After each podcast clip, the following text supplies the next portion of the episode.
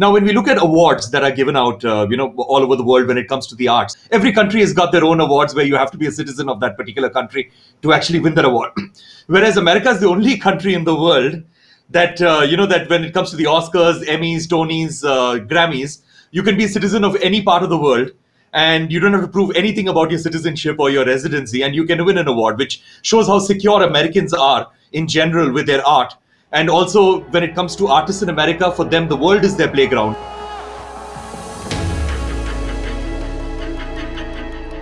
Hi, I'm Nick Nanton, and welcome to Now to Next, the podcast where I interview some of the top experts and professionals all across the globe to talk about what's happening now and what you can expect next. Thanks for tuning in to Now to Next. Make sure you like and subscribe and check out the next episodes.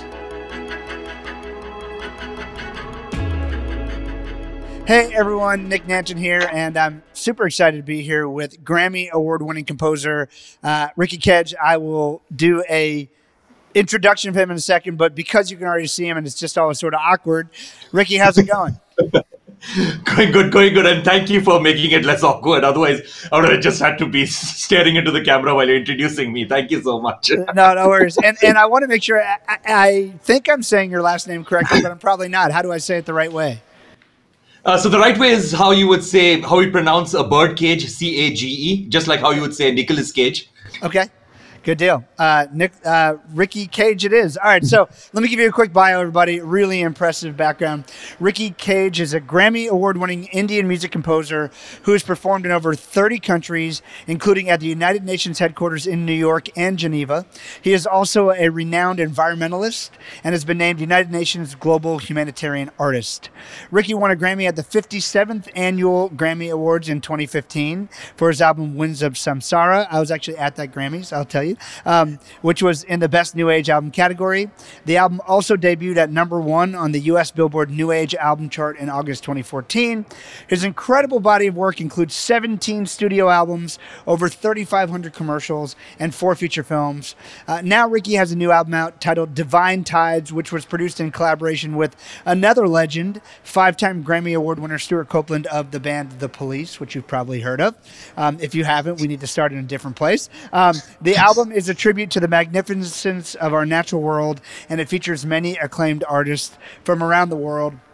Ricky, awesome to have you. And fun fact: the first Grammys I ever went to was the the opening was the re- reuniting of the Police. So I uh, had never seen them. Obviously, they had been on quite a hiatus, and uh, I will be honest with you, I really didn't understand the Police or Sting until I I didn't really understand the police or Sting until I saw them live. I just was blown away by Sting's voice. Um, it was like it, it was mind blowing, and I had never heard. I, I'll tell you, the only other voice I feel like I've heard that's that crisp is Alison Krauss and I've just been a huge fan of hers my entire life. And I heard Sting, I go, "Oh, I get it now." There's certain bands I just feel like you gotta.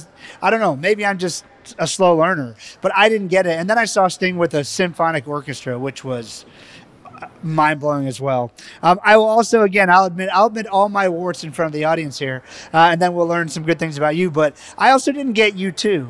I really, I liked Achtung Baby. It came out when I was in middle school. I thought, you know, one was a killer song, but I didn't really get the whole deal. And then I saw them at the Grammys, and I go, oh now i now i get this. So a few a few of my warts everyone can see those. Uh, for the most part the rest of my musical taste is pretty spot on i think. Um, but ricky you started out um, so you're from india. Um, well you're from north carolina. And so, so how did you how did you get to north carolina and then to india? Give us that story so yeah, so my father is a doctor, and uh, he was a doctor in North Carolina. He immigrated to America uh, when he just passed out of medical college, and uh, so he's he was a doctor over there for about 30, 35 years. And I was born in America, and at that particular point of time, uh, there was no plans to actually move back to India for my parents. So that's why I got a Western name, Ricky and not a complicated Indian name because my father has a very complicated Indian name, so he did not want me to suffer the same uh, consequences having that kind of a name. So I was in America for about uh, eight years, and uh, I lived in this. I, I, lived in this really small town in North Carolina, which is on the border with Virginia. It's called Roanoke Rapids. and uh, so it was sort of like in the middle of nowhere, very small town. And my father was a very popular doctor over there, and uh, you know, and uh, we had a lot of wooded areas around our home, so we would have a lot of creepy crawly animals and dangerous animals walking into our home. So it was it was a great life. And then when I was eight years old, that's when my family decided to move back to India. So ever since then, I've been in India. So tell me about that. Um, in I'm an immigrant myself. My I'm from my parents and my family and I was born in the Caribbean islands and and Barbados, and you know it's interesting when you are an outsider in a different country.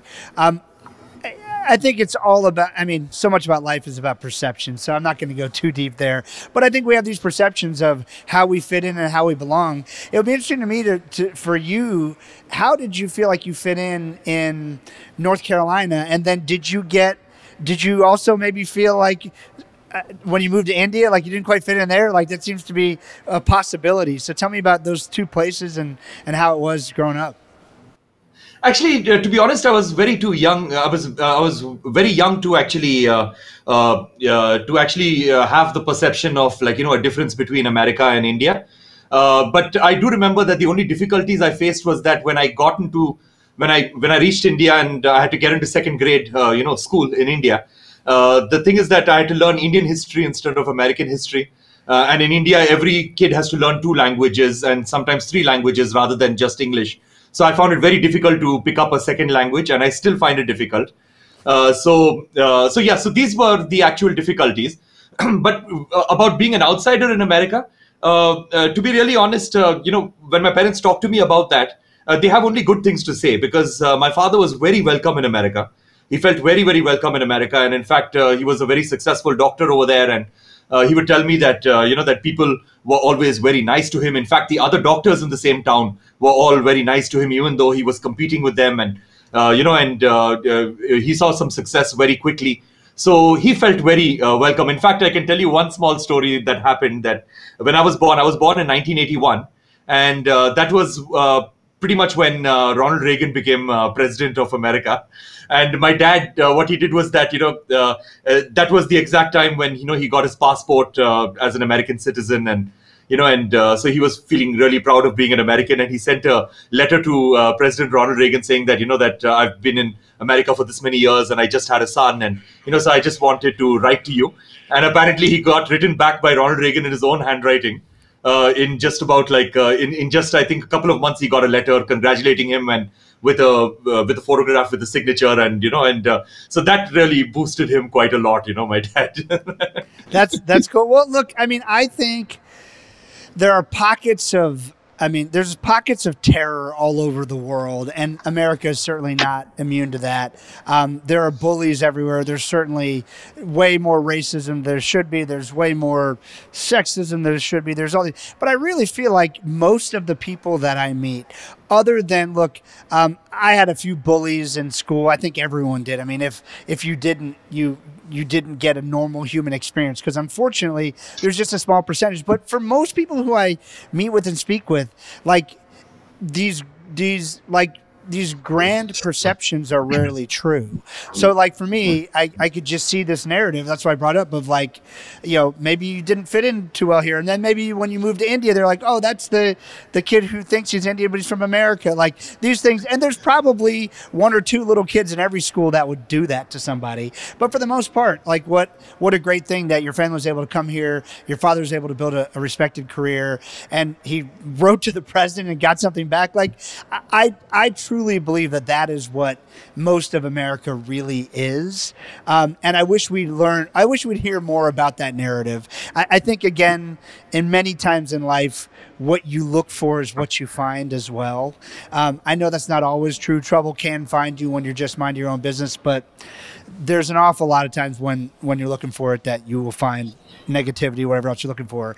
Um, no, actually, to add, to, to, I just wanted to quickly add something to that. Uh, sure, sorry for interrupting you, but the thing is that uh, uh, what you said is absolutely true. And uh, even though I do acknowledge that there are problems that need solving and there are huge uh, systemic problems that need addressing. I'd like to say something about America, you know, being sort of like an outsider right now because I've lived in India for almost all my life. Now, when we look at awards that are given out, you know, all over the world when it comes to the arts, in Canada, there is the Juno Award, and you know, to win the Juno Award, you have to be a resident of uh, Canada or a Canadian citizen. And Australia's got the ARIA Awards, similar, and uh, South Africa's got the SAMA Awards. India's got the GIMA Awards. Every country has got their own awards where you have to be a citizen of that particular country to actually win that award. Whereas America is the only country in the world that uh, you know that when it comes to the Oscars, Emmys, Tonys, uh, Grammys, you can be a citizen of any part of the world and you don't have to prove anything about your citizenship or your residency and you can win an award which shows how secure americans are in general with their art. And also when it comes to artists in america for them the world is their playground and not just their own country. So that is what i even said when i accepted my grammy award. That is exactly what i said on stage. I said that it's only in america that an indian and my partner who won the grammy along with me a south african can actually win uh, the biggest music award at the biggest uh, musical night you know? So uh, so i feel that uh, you know the, that americans even though I, I acknowledge that there are problems but americans do not celebrate uh, uh, their you know their unity and diversity as much as they should actually. I, I absolutely love it. All right so you most of your life you wanted to be a musician. Uh, your parents weren't thrilled with that choice uh, it sounds like or they at least wanted you to do something different. So so you went to dental school. So tell me about this. I mean did you go all the way through and you could have gone out right out and started working on teeth or tell me about that? So it's in our 12th grade in india that we have to make a very strong decision as to what we want to do for the rest of our lives you know so I had made a very strong decision that I'm going to be a musician for the rest of my life, and music is not just going to be a hobby or an evening thing. It's it's going to be my bread and butter. It's going to be my profession, and I want to do music till the day I die.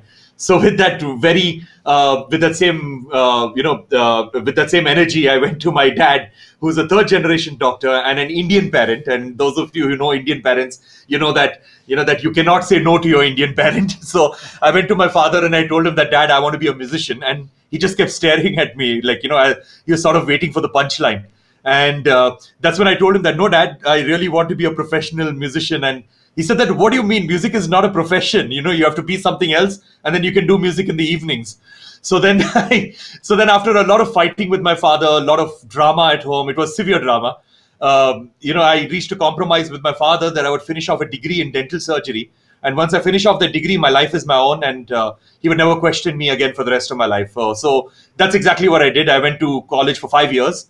In the evenings, my professional career in music had already begun. I was already composing music for commercials and things like that. And at the end of five years, I got my degree. I took the certificate, went to my father, gifted it to him, and I told him that I'm not going to practice even for a single day. And uh, that is when uh, that is what started off my uh, morning to evening musical career. You know, so I became a full time musician after that. Well, despite my appearance, I do not have Indian parents. No, but I my parents also uh, were you know immigrant parents. They they were very supportive. My brother was an actor and a playwright in high school, and I played music and. They're very supportive, but they said, "Hey, you can do whatever you want to do in life. Just make sure you get a profession." And my brother and I are like, and then my brother goes to medical school and ruins it for both of us. So I went to law school as well, um, and you know, he is a practicing child forensic psychiatrist, and I'm, I don't know, uh, a restless creative over here. But I, I did, I did go to law school. I did pass the bar exam. All this, I'm still active in, in the bar. I'm a member. Um, but tell me this, because I think this is a really interesting question for most people, and we are going to get to your new album with Stewart Copeland. Everyone should check it out. By the way, lots of cool videos, lots of cool music. We're going to get there. But I, I love to know where people came from. Um, do you? Obviously, it's going to be a the perspective is a bit uh, of uh, biased because you went through the schooling. Um, do you do you wish you are you glad you went through that schooling and and some of the things you took from that, or do you wish you just would have skipped those five years and gone directly to music? See, one always looks at a silver lining that, you know, oh, maybe it was not all a waste of time, you know, going to college for five years and doing a degree that I would never use. So the silver lining obviously is that, you know, I had all the social interactions and uh, you know, and uh, you know, and actually, uh, I think I would have definitely benefited out of the discipline of going to college for five years. Uh, but of course, you know, at the end of the day, I don't blame my father for uh, for forcing me to do that degree and wasting five years of my life when I could have had a better musical education. Simply because I understand that he was driven by fear, you know, like most parents. Fear of me starving to death, fear of me not being successful, fear of what he would tell his relatives as to what his son does for a living you know things like that you know so those are things that drove him whereas for me it was all about passion and my love for music but you know i cannot help thinking that what if I was fearful? And after I got that degree in dental surgery, I decided to get into that profession just like your brother did. You know, imagine if I was fearful that uh, you know okay let me start a clinic and let me go to the clinic from 9 to 5 and in the evenings i can do music because uh, if i do this whole clinic thing at least it's a traditional career path and i'll end up making some amount of money so i would go to my clinic from 9 o'clock to 5 o'clock I would be very frustrated. I would be a very frustrated professional. I would be treating patients. I would be doing all these, you know, tooth extractions and drilling holes into people's teeth. And all that I would be thinking about is when can I go back home and play on my piano or, you know, compose some music. So in that kind of situation, would you like to have come to me for some kind of a surgical procedure? I mean, so so that's it. So I'm really glad that I wasn't fearful, and you know, I I, uh, I sort of jumped into the deeper end of the swimming pool, and you know, and just found my way out through music, and you know, and I decided not to practice even for a single day, and I decided just to jump into music, and so I'm very grateful that I did that. I, I love that. I, I, that's well, it reminds me also of our mutual friend Peter Diamandis. You know, Peter graduated Harvard as an MD, and the president of medical school said, "I will let you graduate." Only if you promise me you will never practice medicine because you are not interested oh. in this ever. And so that's how Peter graduated, right? So Wow, I did not know about that story because that was the exact story, same story that I have. Really? Uh, what happened for me is that uh, in my final year, uh, we had a subject called oral surgery, where uh, you know for the final exam they give you a patient, and uh, you know who's got a certain uh, who requires a certain surgical procedure, and you have to do that in order to pass. So the patient that I had gotten, you know, I opened his mouth and I realized that I had no idea what was wrong. And so I went, it was something that I hadn't studied because I did not realize it was important for the exam. So I just sat back and I decided not to touch the patient because I did not want to ruin his life. And uh, the professor over there told me that, you know, that uh, Ricky, why, why don't you at least try? So I said, I'm not going to ruin this guy's life. So I just sat down, and at the end of it, my professor told me that we are obviously failing you, so you're going to have to repeat a year. And uh, that is when I went to my professor and I explained to him that I'm not going to be a dentist. You know it because I was already in the papers at that time and I was already a successful musician. So I told him that you know I'm not going to be a dentist. All that you're going to do is waste one year of my life. So why don't you just let me go through? So the te- the professor actually made me swear that you know that I'm not going to be a dentist, and then he allowed me to pass.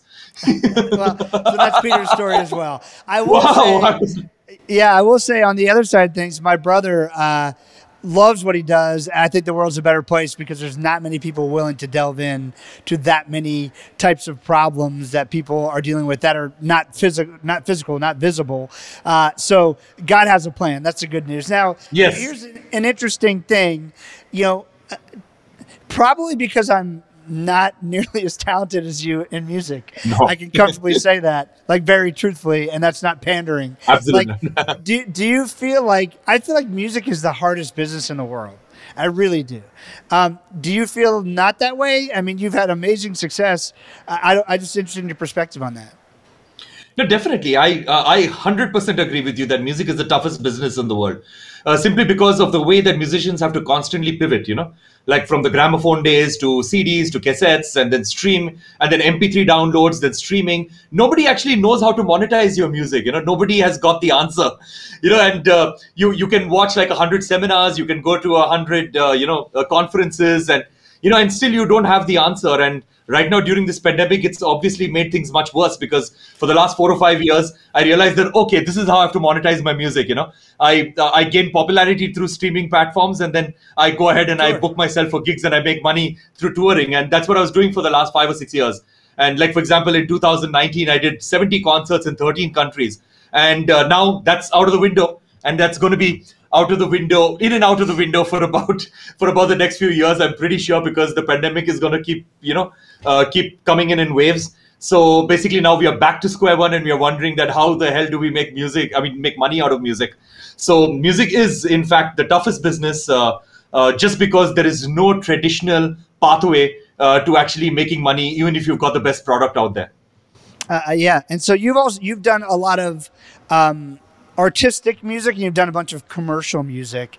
How do you do you treat those differently in your mind or, or just tell me the way you approach both those things? So you've done a lot of work for commercials and films, which is essentially not that it's not creative, it certainly is, but it's, it's music for hire typically. Um, I imagine the commercials might even strike you a little bit differently than the films, but then there's like albums. So tell me tell me about that. So when I started off my career, I did a whole lot of commercials for television and radio. So uh, in a span of about 13 years, I was quite successful. I was doing, I did more than 3,500 of them, and uh, uh, so it, it, I was working really, really hard, you know, because I really wanted to prove myself. So there were days when I was doing three commercials a day. Like in the morning, I would get a brief to do a commercial in India. So I would wake up in the morning, and an Indian client would call me up at about like eight o'clock or nine o'clock, and I would start off work on that. I would wrap up that particular commercial by about two or three o'clock, and then somebody from Europe would call me up and you know and schedule uh, uh, a recording that would go on to about one a.m. And then at about one or two a.m., somebody from Los Angeles would call me up, or somebody from uh, you know from Canada would call me up, and you know, and I would work on work on a commercial on that. So I was working multiple time zones, doing a whole lot of work. And at the end of 13 years, something really struck me actually that uh, because I was into a lot of social causes by then and I was a very, very strong environmentalist and I still am. Uh, so uh, it sort of struck me that these big brands have understood the power of music so much so that they're ready to spend a couple of thousand dollars on me to actually create uh, uh, create a piece of music for them to sell something, you know, because they're always trying to sell something. And uh, so they understood that music is such a powerful language, not just for communicating a message, but somehow for retaining that message in people's head, you know and uh, that is when i decided that i want to explore the power of music you know and uh, uh, and i made a very strong commitment to myself. This was around 2014 that i would stop all forms of commercial music and i would only create music on themes that i feel strongly about. And uh, which is which is positive social impact and will, especially in a country like india and which is about envir- uh, about the environment and things like that. So that started off another journey of mine. But my commercial days i absolutely love them because uh, i believe that uh, that was a better music education than my actual music education simply because I got to work with a different creative person every single day and every day was a different challenge. Like yesterday, I would have made a, a Indian folk jingle. Today, I make uh, a Celtic jingle. Tomorrow I get to make a rap jingle. So I'm on my toes for every genre of music. I meet all these musicians from around the world, make all these amazing collaborations, and all these different forms of music started finding its way into my aesthetic. And that's why my music is so varied because all these different genres of music. And it's, it's also like a workout, you know, that uh, the, the more you work out in the gym, the better you get at it. And I believe that the more I was composing these short jingles, uh, the better I was getting at composing. You know, so I owe a lot of my music, uh, my musical whatever, uh, the little expertise that I have uh, to my jingle days. That's great. And then in 2015, you won uh, a Grammy for your 14th studio album. Um, you had 120 artists from all over the world, and you topped the New Age Albums chart for uh, the top 10 position for 12 weeks. Uh, tell me, did you know that album was going to be that good, that big going into it? Like, did you say, oh, I see an opportunity here? Or did you just, was this just music you had to make? Where were you at during that time? So the album itself, uh, it, it's an album called Winds of Samsara, and it was a collaboration between me and a South African flute player. Uh, so when we met and decided to collaborate, we had come across a huge coincidence that I had just finished making a piece of music on my father of the nation, that is Mahatma Gandhi, and uh, he had just finished making a piece of music on his father of the nation, that is Nelson Mandela. So the uh, the whole collaboration started just on these two pieces of music because Mahatma Gandhi spent his formative years in South Africa, so he had a lot of South Africanness in him, and Nelson Mandela was heavily inspired by Mahatma Gandhi, so he had a lot of Indianness. So all this cross pollination was going on with these different musical forms and ideas of peace, tolerance, and love. So that's why we decided to just collaborate on these two pieces of music. But then the collaboration extended beyond that, and we collaborated for two and a half years, and we had an album ready. So what I love about that album is that the album was pretty much organically created, and it wasn't created with the intention of actually creating an album and selling it. And uh, but we did have an album ready at the end of two and a half years, so we released the album, and we knew it was a special album, and the album uh, hit. Uh, and of course, we did market it very strongly and uh, the album uh, hit uh, number one on the Billboard charts, as you mentioned, and it was in the top 10 for about 12 weeks. We won a whole lot of awards all over the world, and that ended up with us actually getting the nomination for the Grammy and then finally winning it. So uh, that is an album experience that I'm really uh, grateful for. So let me ask you this: the day you won the Grammy, you wake up the next day. What's your first thought? that life is pretty much still the same. exactly. and, and what's next, right?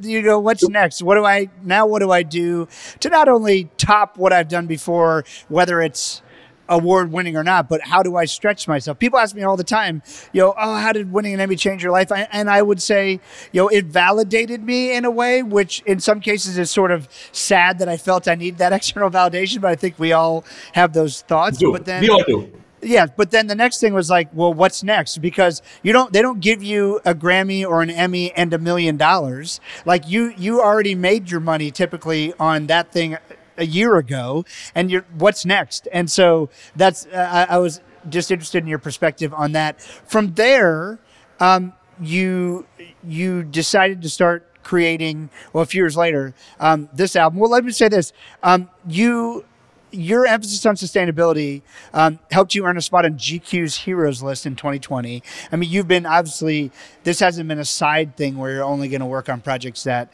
have social impact. Um, and it talks about in that article in GQ, it talks about you mentoring refugees from Afghanistan and Myanmar living in India in musical composition.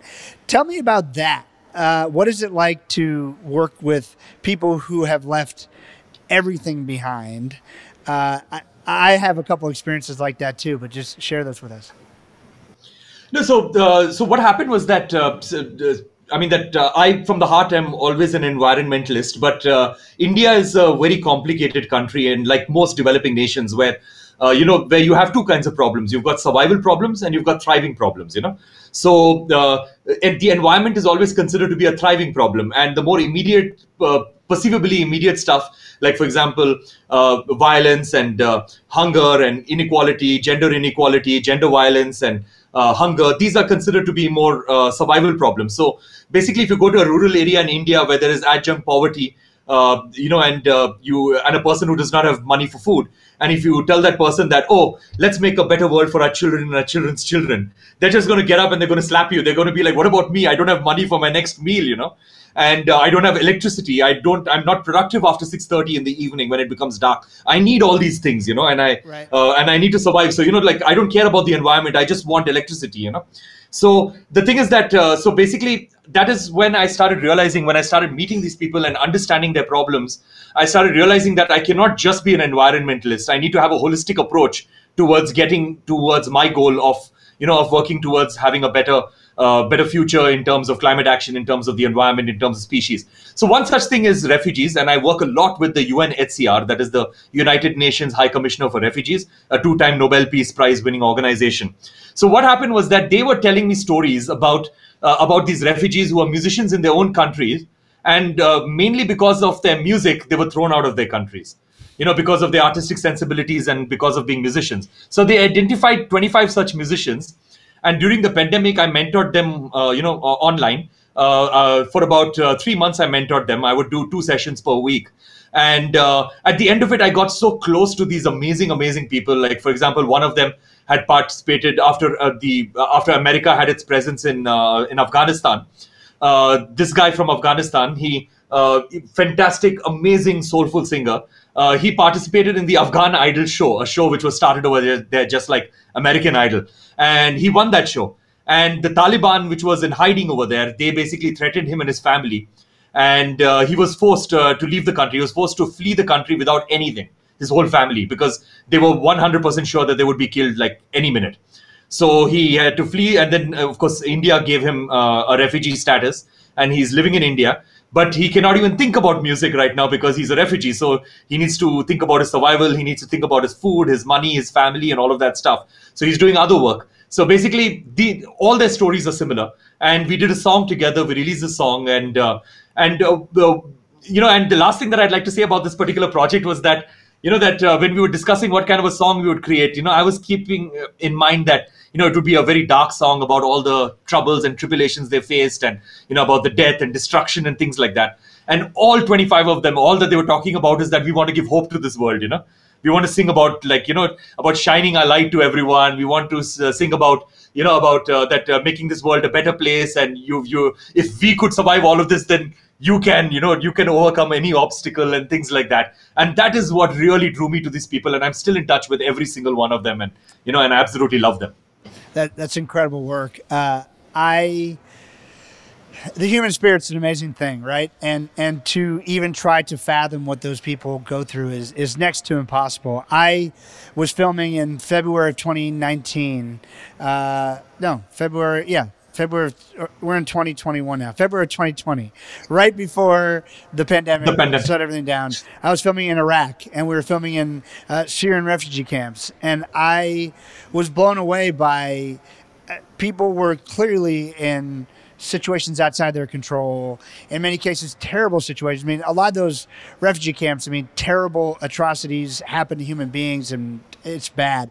But so many of the people there were so uplifted and bright. Like I had kids. I mean, it, it's like kids running around like with no awareness of what's happening around them and it's just amazing how resilient the human spirit is and i don't know about you but when i think of places like iraq or a syrian refugee camp i'm afraid like instantly my mind goes to like sounds like i'm gonna die and i gotta say Yeah. you know wherever i've been with any type of people in the world 99.9% of them are beautiful, amazing people. And it's such a nice reminder. It's unfortunate we can't travel to many places right now, but it's such a great reminder that humans are humans. You know, most humans want to want to engage with you. I mean, there's there's stereotypes that unfortunately we've all bought into. But I remember when I went to uh, Paris for the first time, and I think it was 2019, uh, filming with James Altucher, and I had a pretty set in my mind that I had to be prepared to be insulted a lot. I needed to be prepared for people to not be very welcoming. I had the most amazing time, really friendly people for the most part. There were a few people, but I'm sure, I mean, it's no different than New York City or a backwoods town here in Florida where there's always people. But people, I was just shocked how much I'd bought into the narrative that you know Parisians weren't going to be very nice, and it's I, I love hearing those stories of deep connection. I always encourage people and it's a reminder for myself too, because we get busy in life. When an opportunity taps on your door like that to serve, just say yes. I mean, I've never Yes. had an opportunity like that that didn't make my life exponentially richer. And from what you're saying now with these relationships you have, these people like what what an amazing blessing in your life. You know, we all think that when we're asked to serve in a capacity like that, we're going to be giving a lot, or but we always end up getting the most. We always end up getting amazing gifts from it. So I'm sure you'd back that up. But I just say if you get if someone asks you to serve, it's like a, a celestial knock. Just trust me, it's worth saying yes. Would you agree? No, one hundred percent. Because uh, in fact, uh, our book of philosophy in India, that is the Gita, uh, that says quite clearly that uh, a, if a, a person who serves another person uh, gains more than the person he or she has served. You know, so uh, and and that's true actually because if you let yourself serve somebody else, you gain a lot out of it. You know, and the, and there is no substitute for that that that intangible thing that you gain out of it. I completely agree. And I also find when when I don't know what to do next, even in the beginning of the pandemic or whatever, if I just stop doing what I was doing and serve someone else, it changes my entire mindset. And usually other answers come to me. And I've also found when you just show up and serve, opportunity abounds because people see the real you. And, and i mean truly serving not serving for gain. Um, just Yes. truly serving then then gain does come to you. So it's it's interesting how that works. All right. Finally we're going to get to divine tides with stewart copeland of the police. Incredible drummer. Um, by the way what i know you play a lot of different instruments but give me sort of your main instruments and maybe where you started so we understand a bit about your background. So uh, when I started off in school, it was uh, sort of like, you know, 50 50% between, you know, the keyboard and the guitar because I started off as being a self taught musician. And then uh, later on, when I got into dental college, uh, that is when, uh, you know, I decided that since music is anyway going to be a profession of mine for the rest of my life, uh, you know, I would like to overcome a, potentially a handicap that could affect me later on in my life. So that's why I took a formal education in music. So I took a distance education course with the London School of Music that I would do in the evenings of my dental college. And in addition to that, I also took up a course in Hindustani classical music, that is the Indian form of classical music. So, so that I had a background in both these amazing uh, musical forms.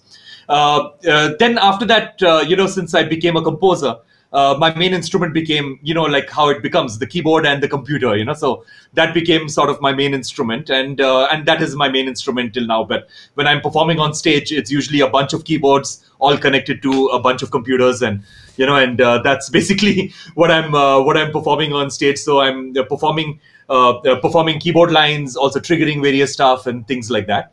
And uh, yeah, so that's that's basically my my main instrument. Yeah. That's great. All right, so how did this album with Stewart Copeland come about? Tell me about that. So, uh, uh, in uh, uh, so after the Grammy-winning album that is Winds of Samsara, I've always been wanting to make a follow-up to the album, and uh, it has been on the back of my mind. But my touring schedule has been pretty relentless. So, uh, you know, and even though I did albums in the last five years, I did you know quick albums, but the thing is that nothing was uh, was sort of like my magnum opus, you know, like an album which I really spent time on and, you know, and I really worked hard on. And I didn't want this particular album, which was a follow up to Winds of Samsara, to be a quick album. I wanted to be an album that I would really craft and an album that I would be super proud of. So uh, I did not have the time to record it, but uh, I had a lot of ideas and thoughts that would go into the album, a lot of melodies and things like that. So then, of course, in 2020, last year, the pandemic hit, and I was forced to be in this studio, which I'm sitting down in right now, uh, for an extended period of time. And uh, that is when I remembered my collaboration with Stewart Copeland in 2016. I did one song with him, but I could not actually interact with him uh, for that song because we interacted uh, to, with each other through artist managers and it was literally me just sending him the tracks and him recording drums and sending it back and i didn't need to further interact with him because the drums were perfect you know i couldn't find a fault in the drums that you know that would require me to speak to him again. So so uh, so i mustered up the courage and i uh, got in touch with him again and i told him that you know that i want i would love to collaborate with you on a whole album. And uh, he asked me to send him the music. I sent him the music and he loved it. And he said that it's an opportunity for him to pull out all these uh, you know various ethnic instruments that he's collected for the last like 30 or 40 years of traveling all over the world.